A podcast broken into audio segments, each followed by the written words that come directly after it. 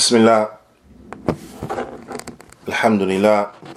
والصلاة والسلام على رسول الله نبينا محمد وعلى آله وصحبه أجمعين ومن تمسك بسنته إلى يوم الدين.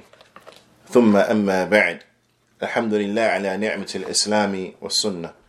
All praise and thanks belong to Allah for guiding us to Islam and for guiding us to the Sunnah. حدثني جماعة من الشيوخ بإسناد كل إلى سفيان بن عيينة عن عمرو بن دينار عن أبي قابوس مولى عبد الله بن عمرو عن عبد الله بن عمرو بن عاص رضي الله تعالى عنهما أن النبي صلى الله عليه وسلم قال الراحمون يرحمهم الرحمن ارحموا من في الأرض يرحمكم من في السماء. The Prophet sallallahu alaihi wasallam he said in a tremendous hadith that those who show mercy they will be shown mercy by the most merciful. Be merciful to those who are in the earth and the one who is above the heavens he will show you mercy. وقال العلماء ذلك بأن العلم هو رحمة. The ulama they say this is because knowledge is mercy.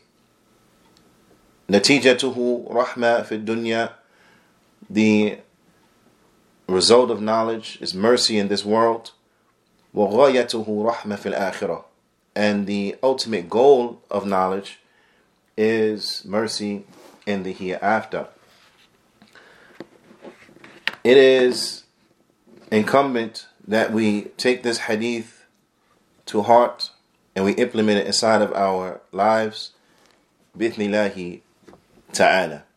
We continue going over the tremendous hadith, the hadith of Irbad bin Sariyah, where the Prophet ﷺ gave us some tremendous and timely advice.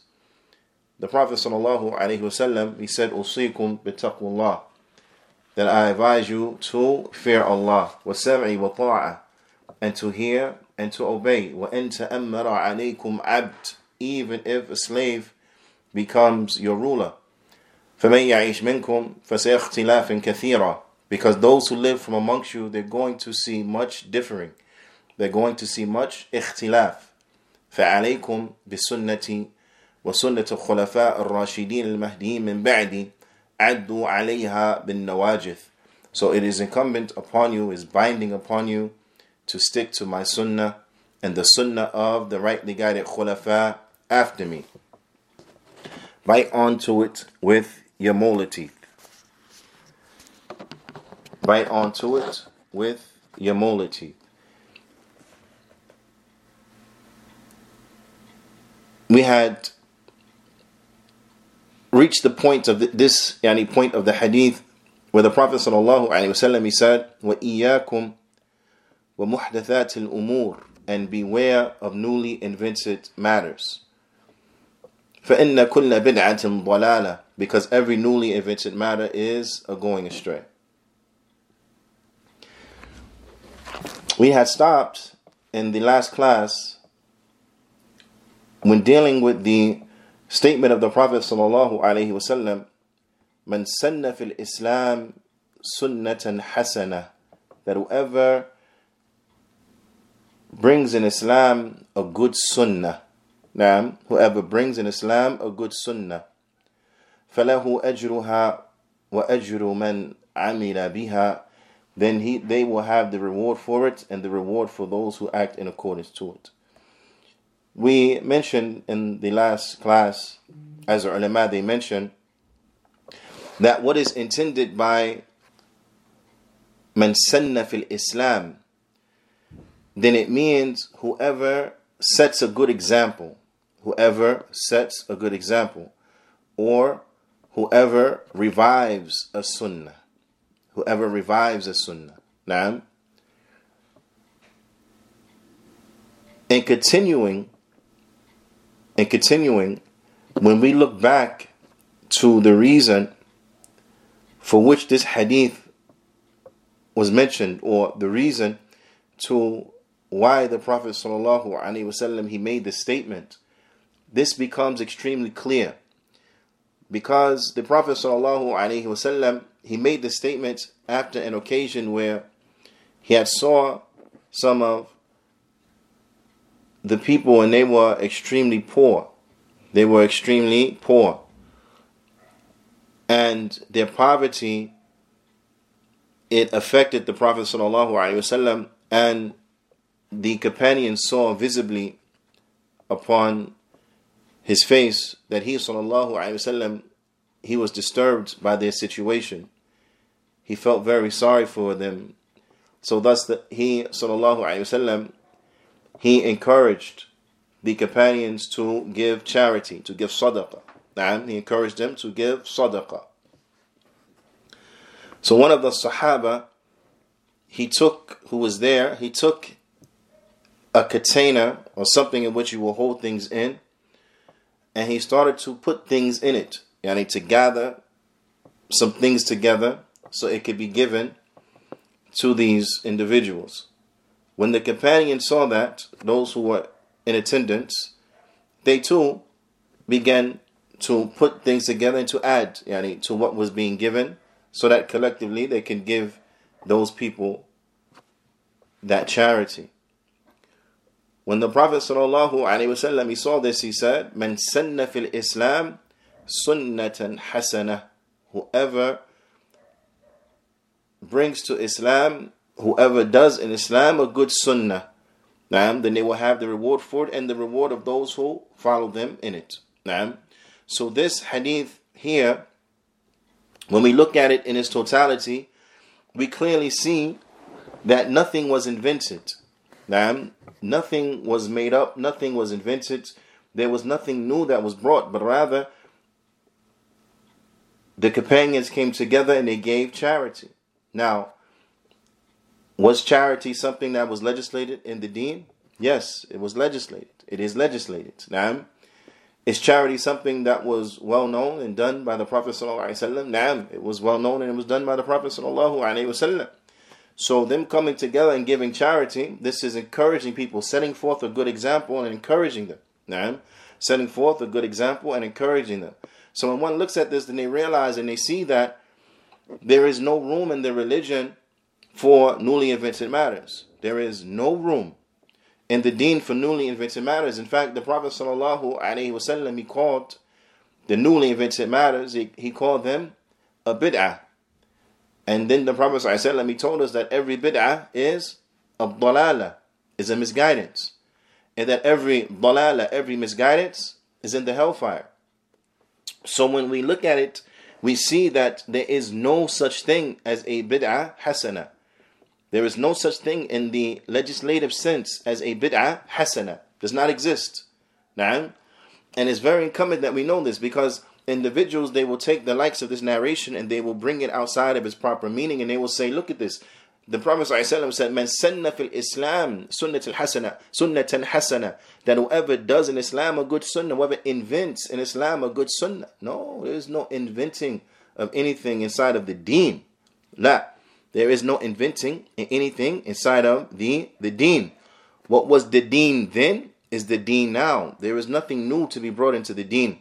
So when one looks at every example in which individuals they try to bring to justify what they call good innovation, then it is rejected because when it is examined, you will see that the example that they bring is not actually something that was new, but rather it was something that was there previously, something that was already legislated, like here in this example, where what is being spoken about is the sadaqah. And sadaqah is legislated, as part of the deen.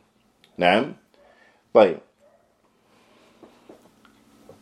the فضيلة الشيخ العلامة محدث المدينة الشيخ عبد المحسن العباد البدر Hafidhullah ta'ala, he brings another example of what some individuals try to use and, and try to twist. He says, likewise, meaning similar to the aforementioned example and situation of that Sahabi gathering the sadaqah to be given to these people. He said, This is also كما حصل من عمر radiallahu ta'ala anhu. He said this is similar to what had taken place with Umar radiallahu ta'ala anhu في جمع الناس على صلاة التراويح when he brought the people together collected يعني brought them together to pray صلاة التراويح في رمضان inside of رمضان نعم طيب فإنه إظهار لسنته صلى الله عليه وسلم the reality of it is that what is that Umar radiallahu ta'ala anhu he what he revived نعم he revived a sunnah of the Prophet sallallahu alaihi wasallam. He revived a sunnah of the Prophet sallallahu alaihi wasallam because Umar, when he found the people praying in different groups inside of the masajid, right? He found them praying in different groups in one masjid. He brought all of them together and gathered the people so they all come together and pray behind one imam when they're praying Taraweeh. Naam. So he revived the sunnah of the Prophet sallallahu alaihi wasallam. Why? لأنه صلى الله عليه وسلم صلى بالناس قيام رمضان because the Prophet sallallahu alaihi wasallam he prayed with the people he led them in prayer in their standing in Ramadan يعني في بعض الليالي in some in some nights some nights the Prophet sallallahu alaihi wasallam he led the people in at Taraweeh نعم, for a few nights. And then the Prophet sallallahu alaihi wasallam he left it. وتركه خش يعني خشية أن يفرض عليهم. He left it because he feared that الصلوات that يعني صلاة التراويح will be made mandatory upon the believers. So he stopped doing it out of fear of it being made mandatory. And he stopped. So he ceased and desisted from praying with them. Salatul Taraweeh. So I, I, want everyone to pay very close attention to this, right? The Prophet Sallallahu Alaihi Wasallam himself, he did what? He led the people in Taraweeh. The Prophet ﷺ, he led the people in Taraweeh for a number of nights. And then he stopped out of fear that it will be made wajib. He stopped out of fear it will be made wajib.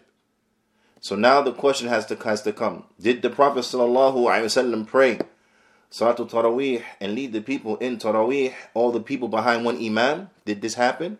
Yes, it happened. And then the Prophet ﷺ, he stopped doing it. Did he stop doing it because it shouldn't be done? Or did he stop doing it for a specific reason? He stopped doing it because he feared that it will be made obligatory upon the people. And that was the reason that he stopped from doing it. That makes sense? Now, that makes sense? Okay.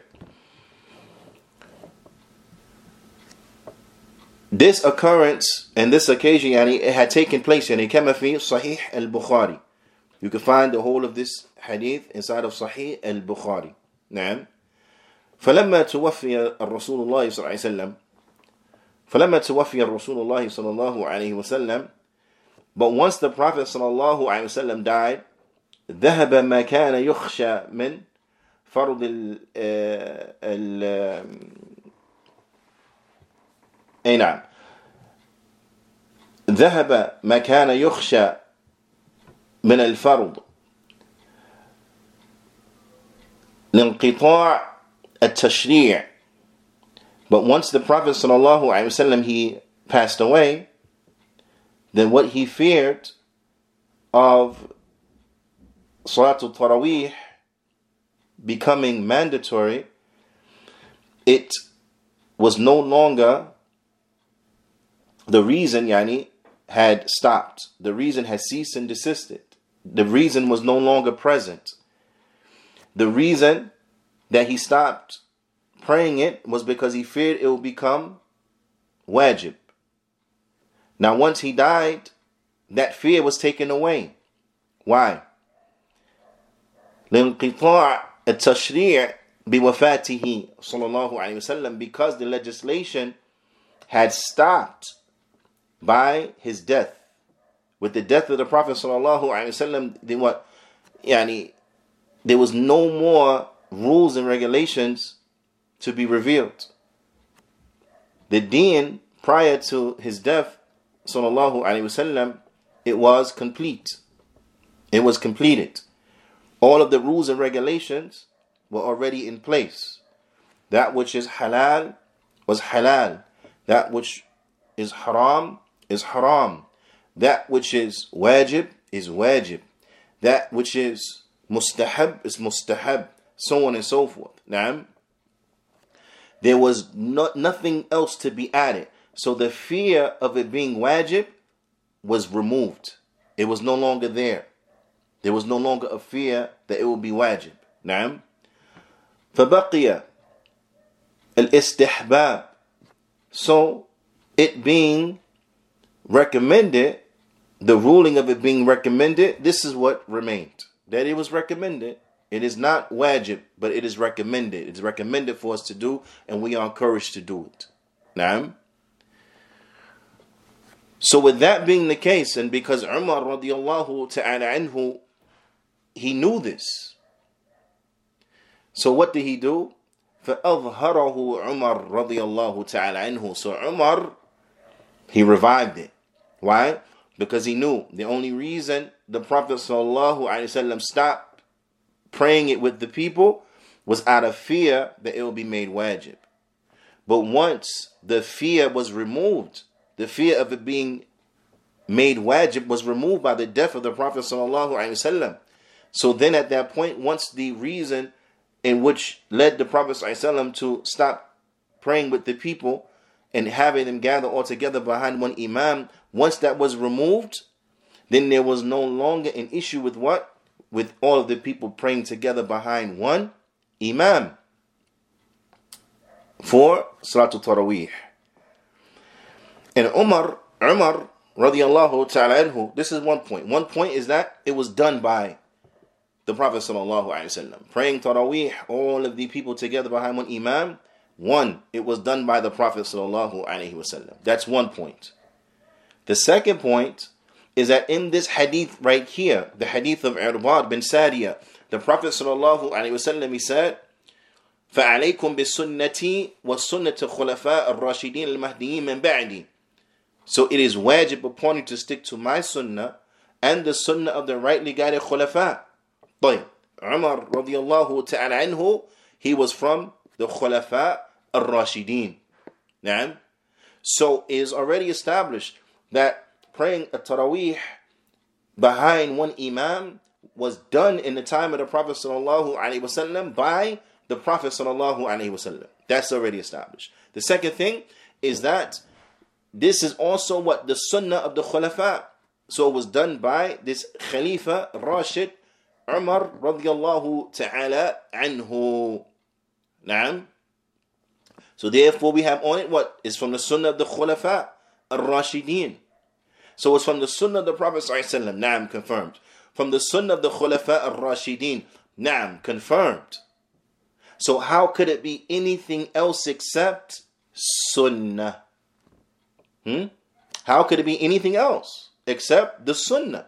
طيب فما جاء عنه رضي الله تعالى عنه من قوله نعم البدعة Na'am. So what has come narrating on the on, on Umar that he said about it, what a good bid'ah.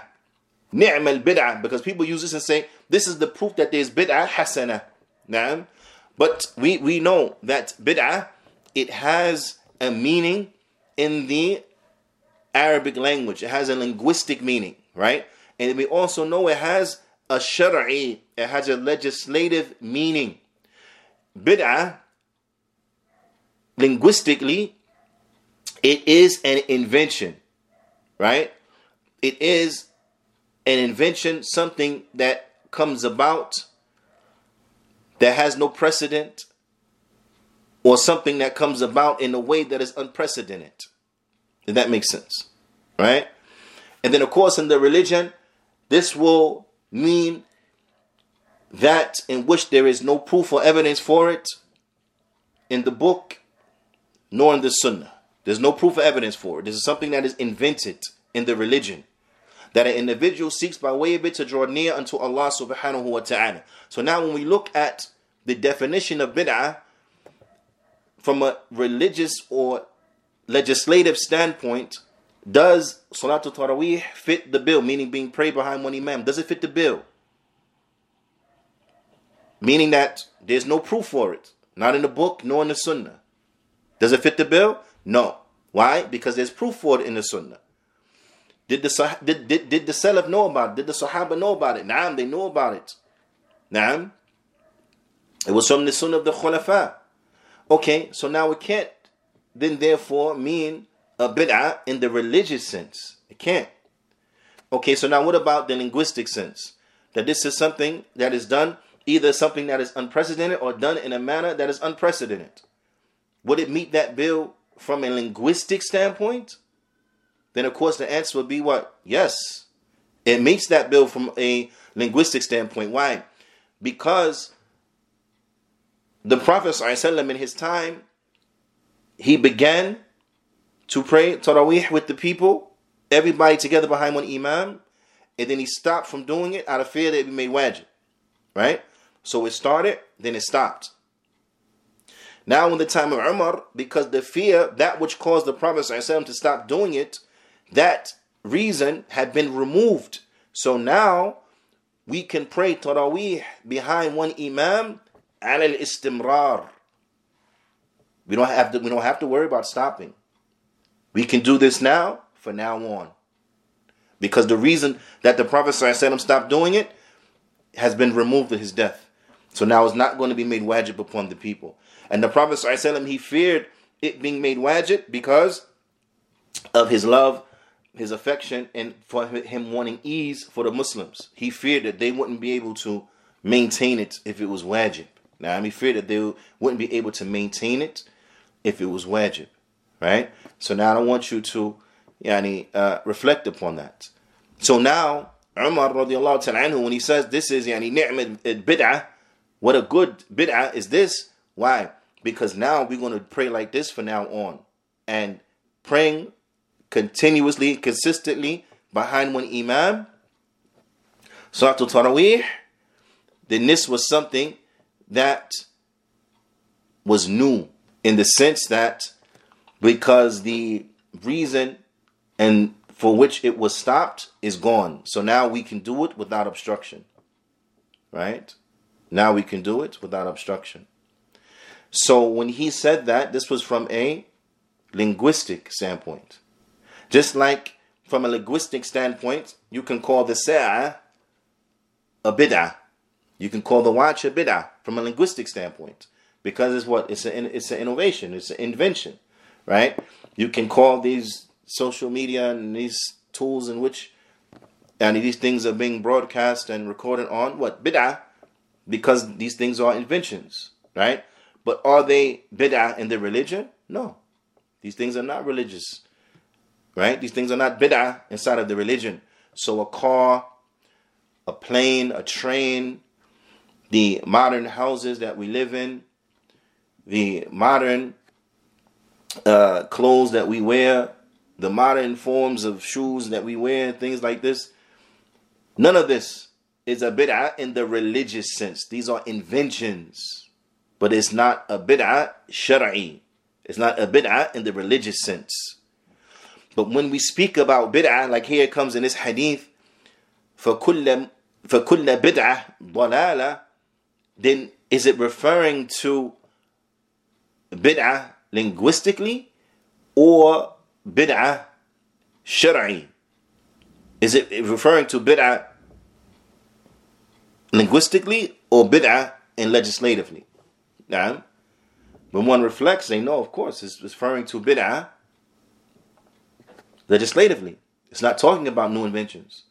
It's not talking about new forms of technology. Right? It's not talking about new ways and methods and modes of doing things inside of the worldly life. No. It is speaking about that which comes in the religion that a person now tries to find a new way, tries to invent a new way to draw near unto Allah subhanahu wa ta'ala, will never be accepted. The Prophet sallallahu he said, "Man ahdatha fi amrina hadha ma laysa minhu fahuwa raddun." Whoever introduces into this affair of ours that which is not from it, then it is rejected. Now, so Umar radiallahu ta'ala anhu, his statement, it can't be used for anyone to say that there's a such thing as a good bid'ah. Cannot be used. Why? Because we're talking about Taraweeh. Now, can anyone say that a Taraweeh is bid'ah? No, no way. Why? Because the Prophet ﷺ taught it to us. Because the Prophet ﷺ, he taught it to us. Because the companion Umar radiallahu ta'ala anhu, he who was from the Khulafa al-Rashideen, he revived it for us. He revived it for the Ummah. So could it be called bid'ah in any which way, shape, or form? No way. So when he said, excuse me, and referred to it as uh, in uh, bid'ah, then this means what? He used it bid'ah in the linguistic sense, not the religious sense. The Shaykh he says, Yuridu idharu salat tarawih. He means by it that he revived tarawih. ويراد بالبدعة اللغوية and he meant by bid'ah meaning in the linguistic sense of it نعم مثل ذلك زيادة العثمان رضي الله تعالى عنه and he brings another example he said likewise is the ziyada of Uthman رضي الله تعالى عنه Al-Adhan Yawm al-Jumu'ah. Likewise is Uthman adding another adhan on the day of Jumu'ah. Naam. Uthman radiallahu ta'ala anhu on the day of Jumu'ah he had two adhans. Two adhans. Naam. The first adhan was to give the people notice that the time for Salatul Jumu'ah it was coming soon. That the time for Salatul Jum'ah was coming soon, was, excuse me, a reminder for them to finish up what they were doing and to get ready because it is it's, it's approaching soon, shortly. And Uthman, radiallahu ta'ala anhu, he was from who? He was from the Khulafa al-Rashidin. He was from the rightly guided Khulafa. Those who the Prophet sallallahu alayhi wasallam he said, فَعَلَيْكُمْ بِسُنَّتِي وَسُنَّةِ الخُّلَفَاء الرَّاشِدِينَ الْمَهْدِيِّ مِنْ بَعْدِي So it is upon you my sunnah and the sunnah of the rightly guided khulafa. So being that it was from Uthman radiallahu ta'ala anhu, can it be a bid'ah? Excuse me. Can it be considered a bid'ah? No way. Not at all. وقد وافقه عليه الصحابة رضي الله تعالى عنهم and the Sahaba they agreed they agreed with Uthman on the second adhan Yom Jum'ah due to the need نعم due to the need وهو من سنة الخلفاء الراشدين and it was from the sunnah of the خلفاء الراشدين وما جاء عن ابن عمر and what has come on Ibn Umar أنه بدعة فهو محمول إن صح على بدعة اللغوية and what has come on Ibn Umar that he referred to it as a bid'ah then if this narration is correct then and if it, this narration is authentic then it is understood by it what he intended by it meaning bid'ah in the linguistic sense meaning a bid'ah in the linguistic sense now, that makes sense? So again, can anyone say about this that this will fit the bill and justify somebody inventing an act of worship inside of the deen? No, not at all. Not at all. Why? Because when we look at what was done and who did it, and what the Prophet said about those group of individuals, meaning the Khulafa al-Rashideen, to stick to their sunnah, then this could could this ever be considered bid'ah that would justify someone inventing something and calling it religious and seeking to draw near to Allah Ta'ala by way of it? No way. Does not fit the bill in any which way, shape, and form. Because the reality of it is, is that there is no such thing as a bid'ah hasana. There is no such thing is a bid'ah hasana. What's the proof? Is that the Prophet ﷺ, he said, وَالشَّرُّ الْأُمُورِ مُحْدَثَاتُهَا And the worst of affairs are newly invented matters. وَكُلَّ مُحْدَثَةٍ بِدْعَةٍ Every newly invented matter is an innovation. وَكُلَّ بِدْعَةٍ ضَلَالَةٍ And every innovation is a misguidance. وَكُلَّ ضَلَالَةٍ فِي النَّارِ And every misguidance is in the hellfire.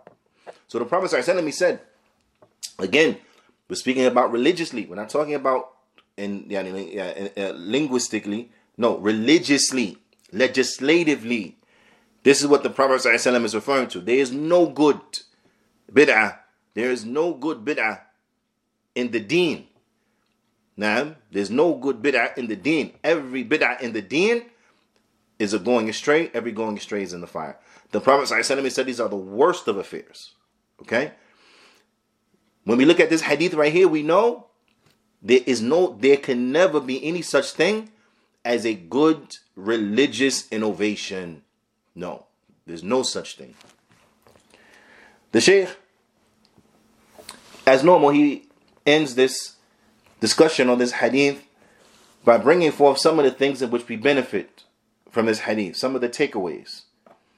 The first of them is that it is recommended الموعظة والتذكير في بعض الأحيان it is recommended to give reminders to give admonishments to give heartfelt and touching addresses right that this is recommended that it is done from time to time لما في ذلك من تأثير على القلوب because of what you have in that of that which will touch and affect the hearts. You understand?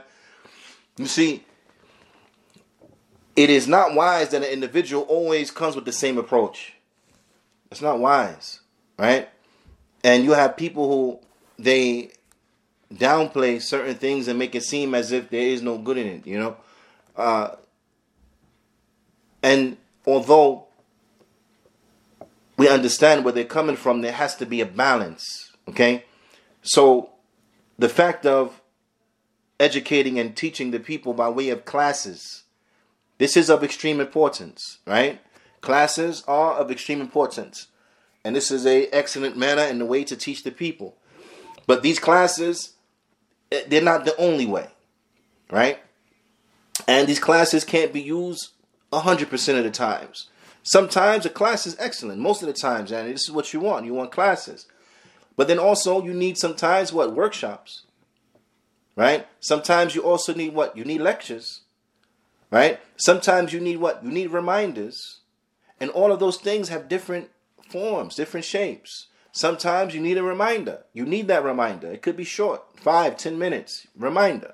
Sometimes you need an address that is fiery right? Sometimes you need an address that is fiery, that that that that would you know rattle you, that would affect you, right? Sometimes you need an address that is laid back, mild, right? It all depends on the situation. You have to bring a little this and a little that.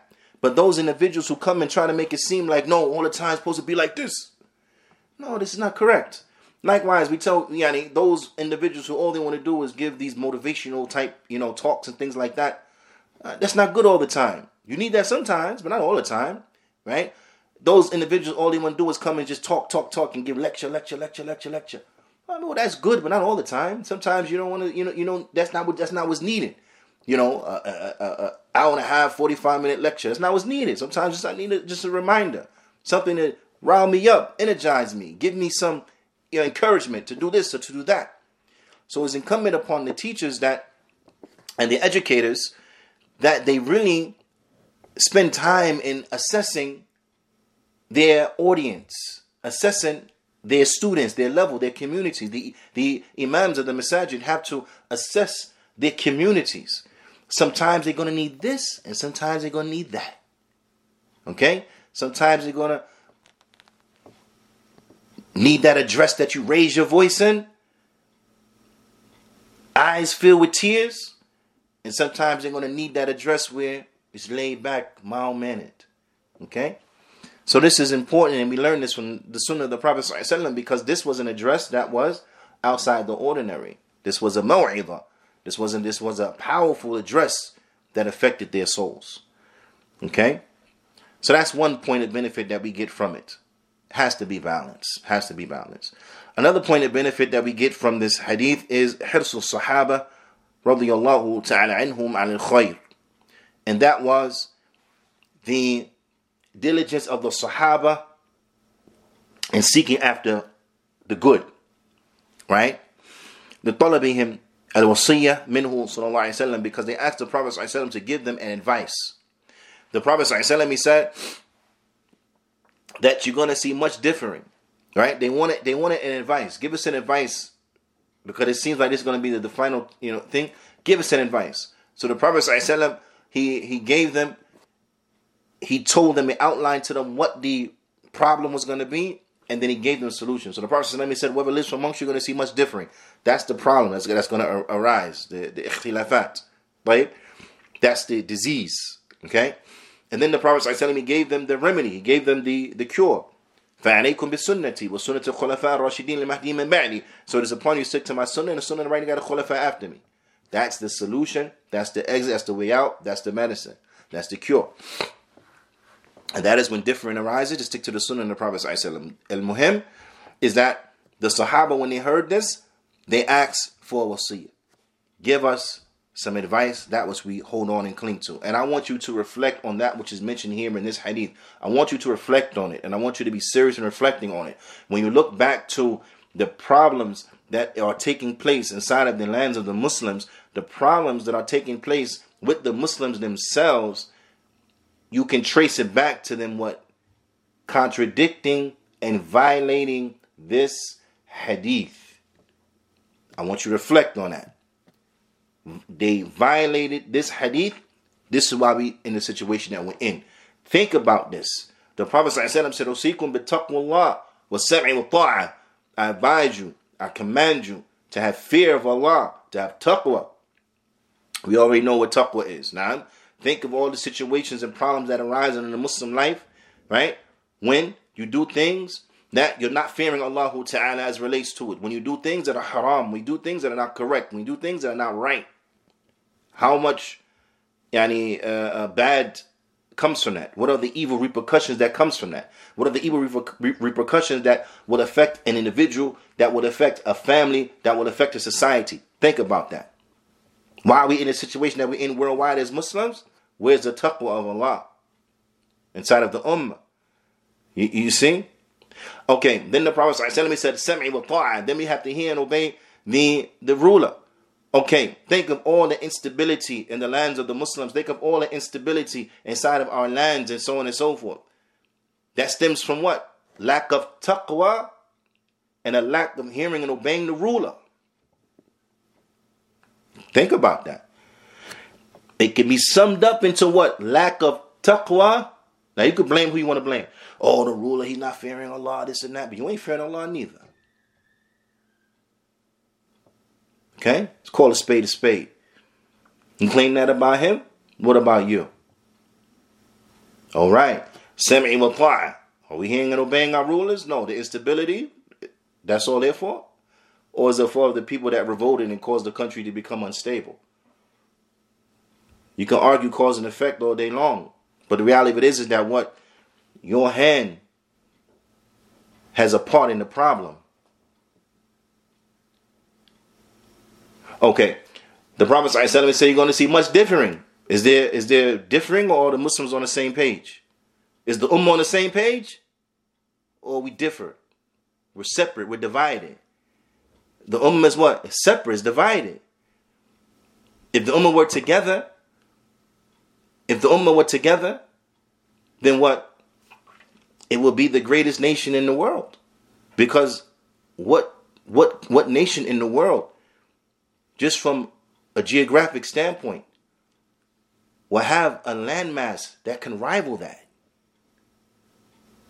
That's just one to think about. Okay. But then when it comes to more importantly, the differing that we have in the deen, this one is upon this thing which is contrary to what the Prophet was upon. This one is upon something else. That one is upon something else. Everyone is saying, no, this is what is Islam. There's ikhtilaf inside of the deen. This one saying, no, believe like that. That one saying, no, believe like this. This one brings a third way. This one a fourth way, fifth, sixth, seventh, eighth, ninth, tenth, all the way until you get to the 73. Only one is right. Is this not a problem? Is this not an issue? Does this not cause to weakness?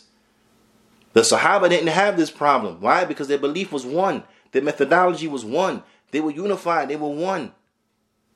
Even during disagreements, even during conflict, they were still one. Mm. So we violated that's part of it. The Prophet ﷺ told us to stick to his sunnah and the sunnah of the rightly guided khulafa. Are the Muslims doing that? Are we sticking to the Sunnah of the Prophet and the Sunnah of the right of Khulafa? If we were, there wouldn't be no differing. So we know that's not the case. The Prophet ﷺ, he told us to beware of newly invented matters because every newly invented matter is going uh, uh, uh, uh, is going astray. Are we being aware of newly invented matters, or do you find bid'ah has become so widespread that in some places they look at bid'ah as if it is the sunnah and if you bring the sunnah, they look at you as if you brought some bid'ah. This is how strange the sunnah has become in some places. And how widespread bid'ah has become in some places. Is this not a problem? How come we're in this situation, but the Salaf, they were not in this situation? Are you serious? It's like night and day. Because what we're doing, they, they didn't do. These problems we have, they didn't have. They were diligent. We don't have their diligence. They sacrificed. We don't sacrifice how they sacrificed. Their, their, their hearts were good. Our hearts are not good. Their belief was sound. Our belief is not. Their methodology was sound. Our methodology is not. They followed the Prophet. ﷺ. We're contradicting the Prophet. So again, and I leave this for homework for you to ponder when you look at this hadith, this wasiyah, this this this legacy in which the Prophet he gave to the companions, this is what you're going to need to survive these times of turmoil. This is what you're going to need to employ if you want to survive and make it through these times of turmoil. We're living in now these times of turmoil, and we're going against what the Prophet gave us to help us during these times. We're going against it, and then we're wondering why we're succumbing to the waves of turmoil. What else is going to happen? You decided to jump off the ship, forget the life raft and your life jacket, and then now you're surprised when the waves are smacking you around and you're drowning. What you? What else you think was going to happen? You jumped out the plane with no parachute. You think you thought you was going to fly? Allah musta'an. Anyway, the other benefit, another benefit we get from this hadith is that the importance of what the Prophet ﷺ, he advised us with in having taqwa of Allah subhanahu wa ta'ala. And it is a taqwa, it is to obey Allah subhanahu wa ta'ala by doing that which He has commanded us to do. And by staying away from that which He has commanded us to stay away from. That's taqwa. So a person that come in and say, but I'm muttaqi, I have taqwa. That's how you check yourself. Do you do what Allah has commanded you to do? And do you stay away from that which Allah has commanded you to stay away from? Because that, those are the characteristics and the hallmarks of taqwa. Fourthly, is the importance of what the Prophet ﷺ, he advises with, and that is hearing and obeying the Muslim ruler. Hearing and obeying the Muslim ruler. Now I want you to understand, hearing and obeying the Muslim ruler doesn't mean the Muslim ruler has to be righteous. No, it has to be a Muslim ruler. Whether he's righteous or he's not righteous, whether he's a good Muslim or he's a bad Muslim, we still have to hear and obey, period. It's not stipulated, he has to be a good Muslim. Now, and and and and and the pure, you know, what's what's ironic, right? The irony of the situation is that a lot of these individuals who put these, you know, uh, uh, rules and who will set this, uh, you know, these standards upon what they expect from a ruler don't even live up to it themselves. Allah understand. Ala kulli had. Why? Because in obeying the Muslim ruler, it has in that that which will benefit our worldly affairs and our affairs of the hereafter. Right? And we're talking about in general. An individual may have a situation that affects an individual. But if they are obedient unto the ruler, then this would what? This is this is better off offer stability. And, I, and I'll give you an example. Imam Ahmed, rahimahullah ta'ala, when he was going through what he was going through, and the Muslim ruler who was putting him to trial, having him tortured, having him whipped, having him beat, oppressing him. Now, that was a harm that harmed Imam Ahmad and those ulama who stuck to the truth, those who were persecuted, those who were killed, so on and so forth, right? But let's go back to Imam Ahmad. Imam Ahmad, the harm that came to him affected him as an individual. When people came to him and hinted that his plight could be carried on the shoulders of others, he had he wanted nothing to do with that. He told him no. Why? Because now that would have led to instability. Now, as the situation was, Imam Ahmed was the one that was being whipped and beat. Not not everyone, not 30, 40% of the population. Imam Ahmed was the one that was going through a rough time, not 30, 40, 50%, 60% of the population, so on and so forth. So you still have what? Some kind of stability. And even with that, Imam Ahmed, he understood this and he knew this. That for the greater good, you know, this has to be the way because this is what the Prophet ﷺ told us to do. And this is why he used to say that if I had one dua that I was guaranteed from Allah will be accepted, I will make it for the ruler. I will make it for the ruler. Because the ruler, if the ruler is upright, then that trickles down to the society. Whereas if an individual is upright, it doesn't necessarily trickle up into affect uh, the ruler. So the ruler being upright and being set correct is one of the best things that can happen to a society.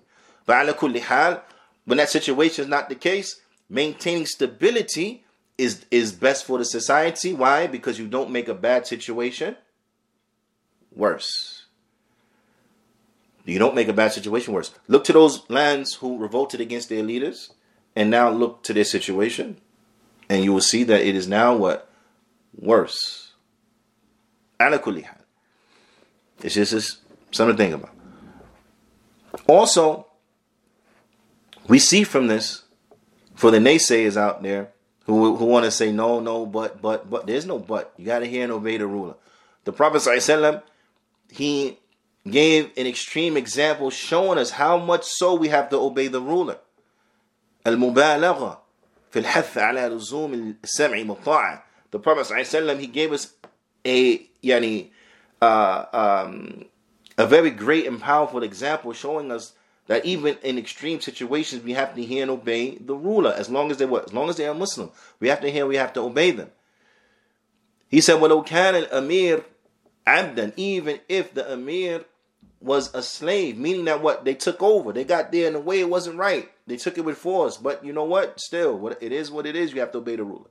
Once they are the ruler, and the ruler, and, and, and their rule is solidified, and stability is in any in effect, you have to obey the ruler, even in that situation. Even in that situation, this is just something to think about. it is a must that we stick to the sunnah of the Prophet sallallahu alaihi wasallam. The next sixth is that the Prophet sallallahu he informed that there's going to take place much differing in the ummah. Now, he informed that there's going to take place much of it in the ummah, and he gave a time frame by way in which it would take place, because he said, kathira," that there those who live from amongst you, meaning that this differing is going to start to rear its head in the lifetime of some of you all. In your lifetime of some of you all, you're going to start to see this differing.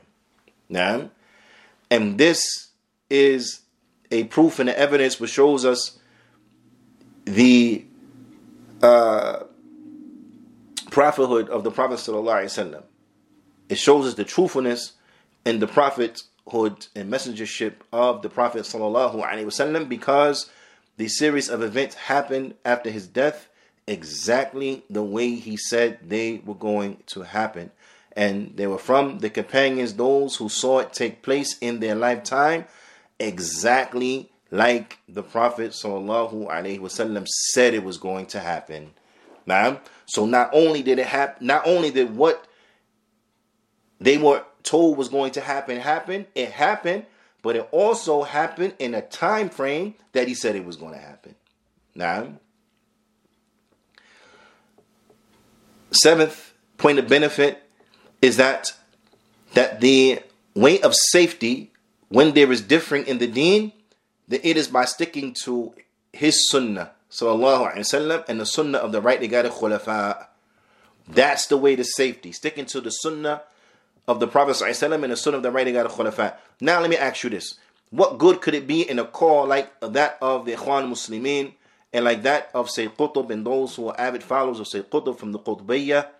What good could be in their call when they are contradicting the sunnah of the Prophet ﷺ and when they are avidly speaking ill of Uthman, radiallahu ta'ala who was, who was what? Who was from who? The Khulafa al-Rashidin. What good could be in that? How can that be the solution? How can that be the solution? You're contradicting the Sunnah of the Prophet and then you're speaking bad about one of the Khulafa al-Rashidin. How is that the solution? How is that the way out? Okay, the Shia, how's that the way out? Right? Allah musta'an. These are guidelines. You want to know what's right? It's here. The handwriting is on the wall, as they say. Even better than that, the Prophet ﷺ said, قَدْ تَرَكْتُكُمْ عَلَى الْبَيْضَاءِ لَيْلُهَا كَالنَّهَارِهَا The Prophet ﷺ said, I left you upon that which is clear. How clear? That it's so clear, the night is like its day. It's clear. We just have to stick to what the Prophet ﷺ taught us, them in the way of the companions. Eighth, Bayan Fadl Khulafa. It shows us the superiority of the Khulafa, of the rightly guided Khulafa and they are Abu Bakr, wa Umar, wa Uthman, wa Ali, radiyallahu ta'ala anhum. And not just their superiority and their virtue and their status, but that verily annahum rashidun, that they are rightly guided. The Prophet ﷺ, he called them rightly guided. The Shia, they speak bad of Abu Bakr and Umar. But the Prophet ﷺ said they were rightly guided. So who we gonna go with? Aha, easy, right? The Prophet ﷺ. Like uh, the Qutbiyya and Ahlul Bid'ah, they speak bad about Uthman radiallahu ta'ala anhu. But the Prophet ﷺ said that he was rightly guided. Okay, so now who are we gonna listen to? Who's who? Huh? Very easy. The Prophet sallallahu alaihi wasallam. Now, so those who speak ill of the companions, then we know that their call is a call that is based upon misguidance. Because the Prophet ﷺ, he said that they were the best of mankind. And Allah Ta'ala in the Quran, he said, رَضِيَ اللَّهُ عَنْهُمْ وَرَضُوا عَنْ That he that Allah is pleased with them and they are pleased with him. Now, so now, as they say, what could trump that? Right? What can trump that? So we're going to listen to those people who speak ill of them and give them an ear and give credence to what they are saying, or are we going to stick to the text? So anyone who you find speaking ill of the companions, they know that they are people who are astray. There are people who are astray. Now, The ninth point is a warning against every newly invented matter in the religion that in which you don't find any origin for it. It has no basis whatsoever. Tenth point, is that verily bid'ah, innovation, kulluha all of it is misguidance. All of it is misguidance. Now, and there is nothing from it that is hasana. There is nothing from it that is good. The 11th point is a combining between targhib with tarhib, right? Is that when given an address, you combine between encouraging people to do something and between discouraging them from doing something, right? There has to be what? A balance. So in this wasiyah, the Prophet ﷺ, he encouraged us to do certain things and he also warned us from doing certain things. You'll find some people they come and they say, encourage, brother, encourage, encourage, encourage. Okay, no problem. But then when it's time to have to warn against something, they start feeling uncomfortable. Why why you gotta warn? Why you gotta, you know, huh? No. Is you have to encourage and you have to warn. You have to call to what is good, forbid what is evil. Encourage to what is right, warn against what is wrong. It has to be both. You have to encourage Yanni yani with the good people and then warn against what? The bad people. It's not just just talk about the roses and they'll and they'll be able to see the uh you know the the bad stuff. No, you, you know you point out what's good and you point out what's bad too. Now, but anyway, here, what's the proof of that? And where do we find that here in this? Um, uh, we'll see it from the Prophet sallallahu is that when the Prophet sallallahu said "Fa'alaykum," then it is upon you. This is what an encouragement. Okay, this is what targhib. This is an encouragement right here. All right. Oh, so so where's the targhib? Where's the discouraging from things and where's the warning from things? Well, that's in the statement of the Prophet sallallahu alaihi wasallam. And beware, and beware. So the dawah, the call that is balanced, it is a call that will have both aspects in it. At-targhib, tarhib, encouraging and discouraging, encouraging and warning against. It will have both elements. Is important. The 12th and final point is the بيان أهمية الوصية بالتقوى بتقوى الله والسمع والطاعة لولاة الأمور واتباع السنن وترك بدعة لكون النبي صلى الله عليه وسلم أوصى أصحابه بها بعد قوله أو بعد قولهم عن موعظته كأنها موعظة مودع فأوصنا is that it highlights the importance of that in which the Prophet ﷺ, he gave in this wasiyah. It highlights the importance of fearing Allah having taqwa of Allah, hearing and obeying the Muslim ruler, following the sunnah, leaving off bid'ah. these affairs are extremely important in light of the fact that the Prophet ﷺ, he gave this advice, he gave this legacy, he gave this command to his companions after they said to him, it is as if you have given us a farewell address. So give us advice. So the Prophet ﷺ is giving them this advice based upon that statement as if this is a farewell advice, meaning that if I can't say anything else to you ever, then this is going to be the last thing I say to you. And that outlines the importance of what is mentioned that if I can if I cannot say anything else to you after this point, then I'm going to say this. And then that shows you that that is what is that that is what is mentioned there is from the most important thing that could be mentioned to you and that in which you need. You understand? Because when it comes to the taqwa of Allah, to fearing Allah by doing that which He commands and, that, and staying away from that which He prohibits, what is the first commandment that Allah gives us? Is to what? Is to worship Him and Him alone. That's the first commandment to establish Tawheed. But what is the first prohibition that Allah Ta'ala gives to us? That is to what? To stay away from shirk, to abandon shirk, stay away from shirk. But and then now all of the other commands come, and then all the other prohibitions come. So by establishing the taqwa of Allah, all of the deen is established. You understand that?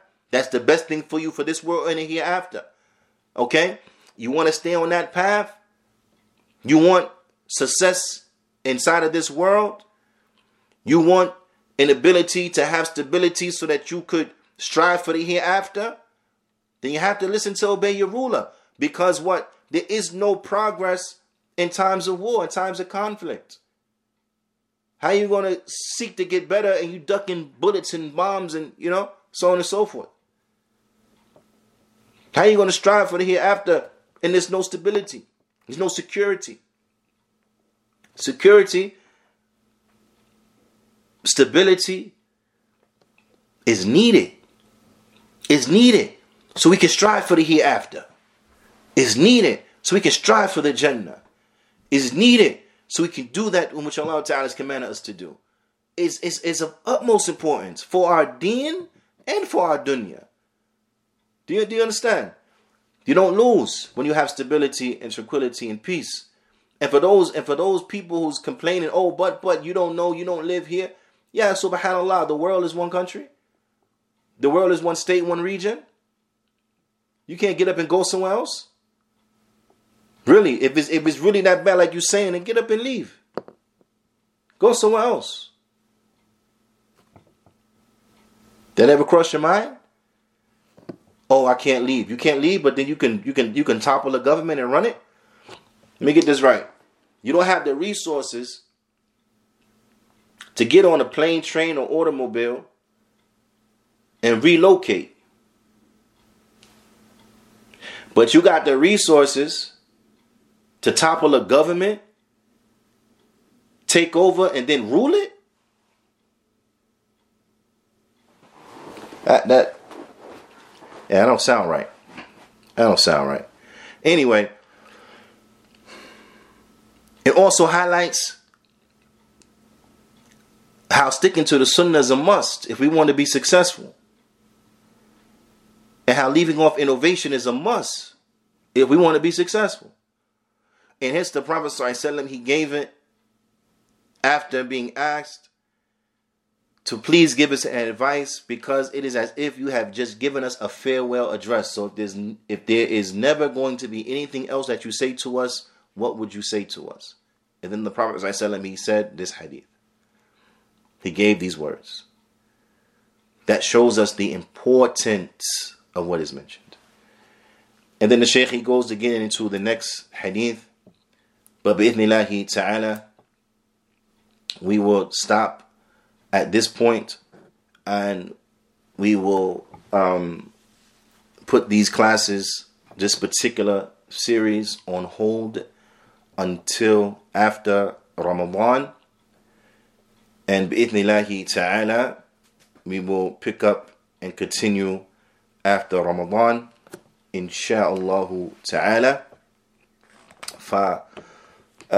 نكتفي بهذا القدر وصلى الله وسلم على نبينا محمد وعلى آله وصحبه أجمعين وجزاكم الله خيرا.